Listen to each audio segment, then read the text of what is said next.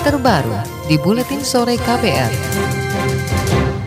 Saudara, Indonesia diserbu ribuan ton sampah rumah tangga yang diselundupkan melalui impor bahan baku kertas dari berbagai negara. Temuan ini disampaikan LSM Lingkungan Ekoton dan The Party Department. Investigasi yang dilakukan Ekoton selama dua tahun menunjukkan ada 43 negara yang menyuplai bahan baku kertas ke Indonesia, di mana mayoritas pabrik pengimpor berada di Jawa Timur. Peneliti Ekoton Amiruddin Mutakin mengatakan Amerika menjadi negara yang paling banyak menyelundupkan sampah rumah tangga ke Indonesia. Modusnya adalah memasukkan sampah-sampah rumah tangga ke dalam bahan baku kertas. Menurut Amiruddin, Amerika bisa menyelundupkan 150 ribu ton sampah rumah tangga dalam setahun. Indonesia kekurangan bahan baku kertasnya, perusahaan-perusahaan itu kan kemudian melalui asosiasi pengusaha kertas dan pap Indonesia itu kan dia apa ya impor itu kemudian dari negara-negara yang ada di Eropa dan hampir ada 43 negara yang kurang lebih dari tahun 2014 sampai 19 itu yang memasok bahan baku kertas di Indonesia itu.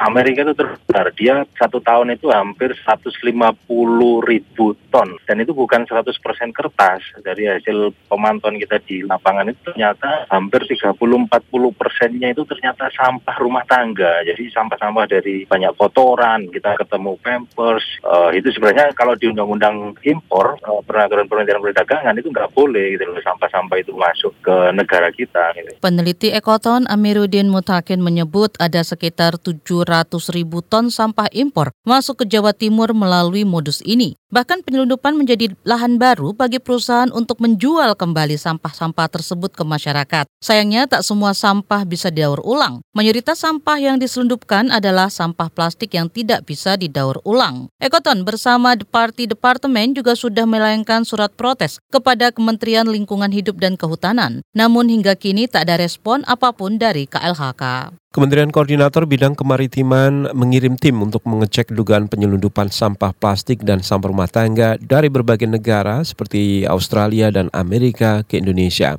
Menko Kemaritiman Luhut Panjaitan berjanji pemerintah akan menindak tegas jika dugaan itu terbukti. Menurut Luhut, penyelundupan sampah lewat impor kertas bertentangan dengan program kerja pemerintah membersihkan sungai dan laut dari sampah plastik. Sampah plastik dari luar negeri dikabarkan mengotori kali Brantas di Jawa Timur. Ya nggak boleh itu, kita nggak mau itu. Emang kita tempat buangan sampah apa? Nggak boleh itu, kita nggak mau. Saya udah larang juga sampah plastik datang ke Anu kok, ke Batam.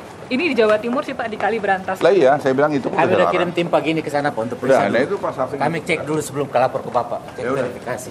Sementara itu, Saudara Deputi Bidang SDM di Kemenko Maritim Safri Burhanuddin mengatakan pemerintah baru menerima kabar penyelundupan sampah plastik itu. Pemerintah langsung memanggil LSM Ekoton yang meneliti kiriman sampah plastik tersebut. Safri mengatakan laporan Ekoton menyebut muatan sampah plastik dalam impor kertas bekas mencapai 30 persen. Padahal toleransi campuran plastik pada impor kertas hanya 2 persen. Tim akan memeriksa kebenaran temuan ekoton tersebut. Menurut pemerintah, Australia dan negara lain bisa ikut dinyatakan bersalah karena lalai dalam memeriksa produk yang diekspor ke Indonesia. Menanggapi temuan Ekoton, Menteri Lingkungan Hidup dan Kehutanan KLHK Siti Nurbaya Bakar meminta Menteri Perdagangan merevisi peraturan tentang tata cara limbah non B3. Menurut Siti, revisi dilakukan agar pemilahan sampah lebih ketat sesuai klasifikasi yang diperlukan. Tapi pada dasarnya memang ada yang longgar sih di Permendaknya. Longgarnya itu di HS code-nya itu yang diperiksa oleh Bea Cukai itu juga agak longgar karena di situ ada kata lain-lain. Kita sudah rapat di Menko, sudah rapat juga di Pawapres itu disetujui untuk dilakukan revisi terhadap Permendaknya.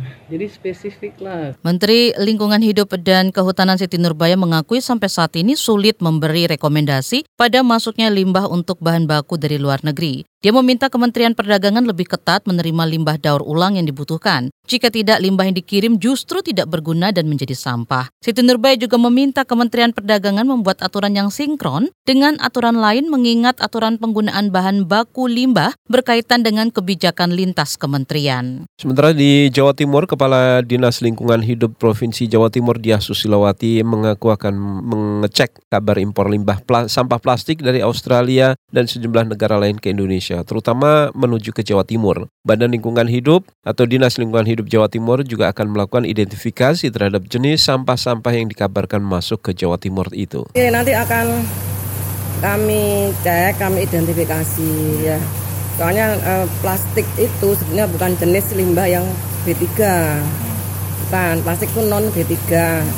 Nah, itu jenis eh, kap- sam- limbah apa yang yang diimpor karena ketentuan peraturan impor itu ada di Kementerian Lingkungan Hidup di pusat yang memberi izin. Nah, eh, produk-produk Kepala Dinas Lingkungan Hidup Jawa Timur Dia Susilawati menambahkan perusahaan yang mengimpor bahan baku atau sampah plastik harus punya izin resmi dari Kementerian Lingkungan Hidup dan Kehutanan. Menurut dia tidak menutup kemungkinan limbah sampah plastik itu nantinya juga akan dipakai untuk bahan baku perindustrian atau diolah kembali. Ya saudara sejenak kita berolahraga bersama Sindu Darmawan. Pelatih PSM Makassar dari J. Kalezik berharap timnya mampu mengunci juara grup saat bertemu Home United pada penyisian grup H Piala AFC 2019 di Stadion Pakansari Selasa besok. Saat ini PSM berada di puncak klasemen dengan 8 poin, sedangkan Home United membuntut di belakangnya dengan hanya selisih 7 poin. Untuk bisa merealisasikan keinginannya, Kalisik menyebut bakal melakukan apa pun yang terbaik pada pertandingan besok.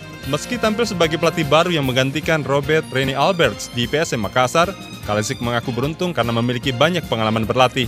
KBR Sport. AC Milan memperlihatkan tren penampilan menurun di fase krusial akhir musim Liga Italia ketika mereka harus berjuang keras merebut zona 4 besar demi tiket Liga Champions musim depan. AC Milan yang sempat terpuruk di awal musim menunjukkan peningkatan penampilan setelah ditahan imbang oleh Frosinone pada bulan Desember lalu. Sejak saat itu, Milan menorehkan 7 kemenangan dan 2 hasil imbang pada 9 laga berikutnya.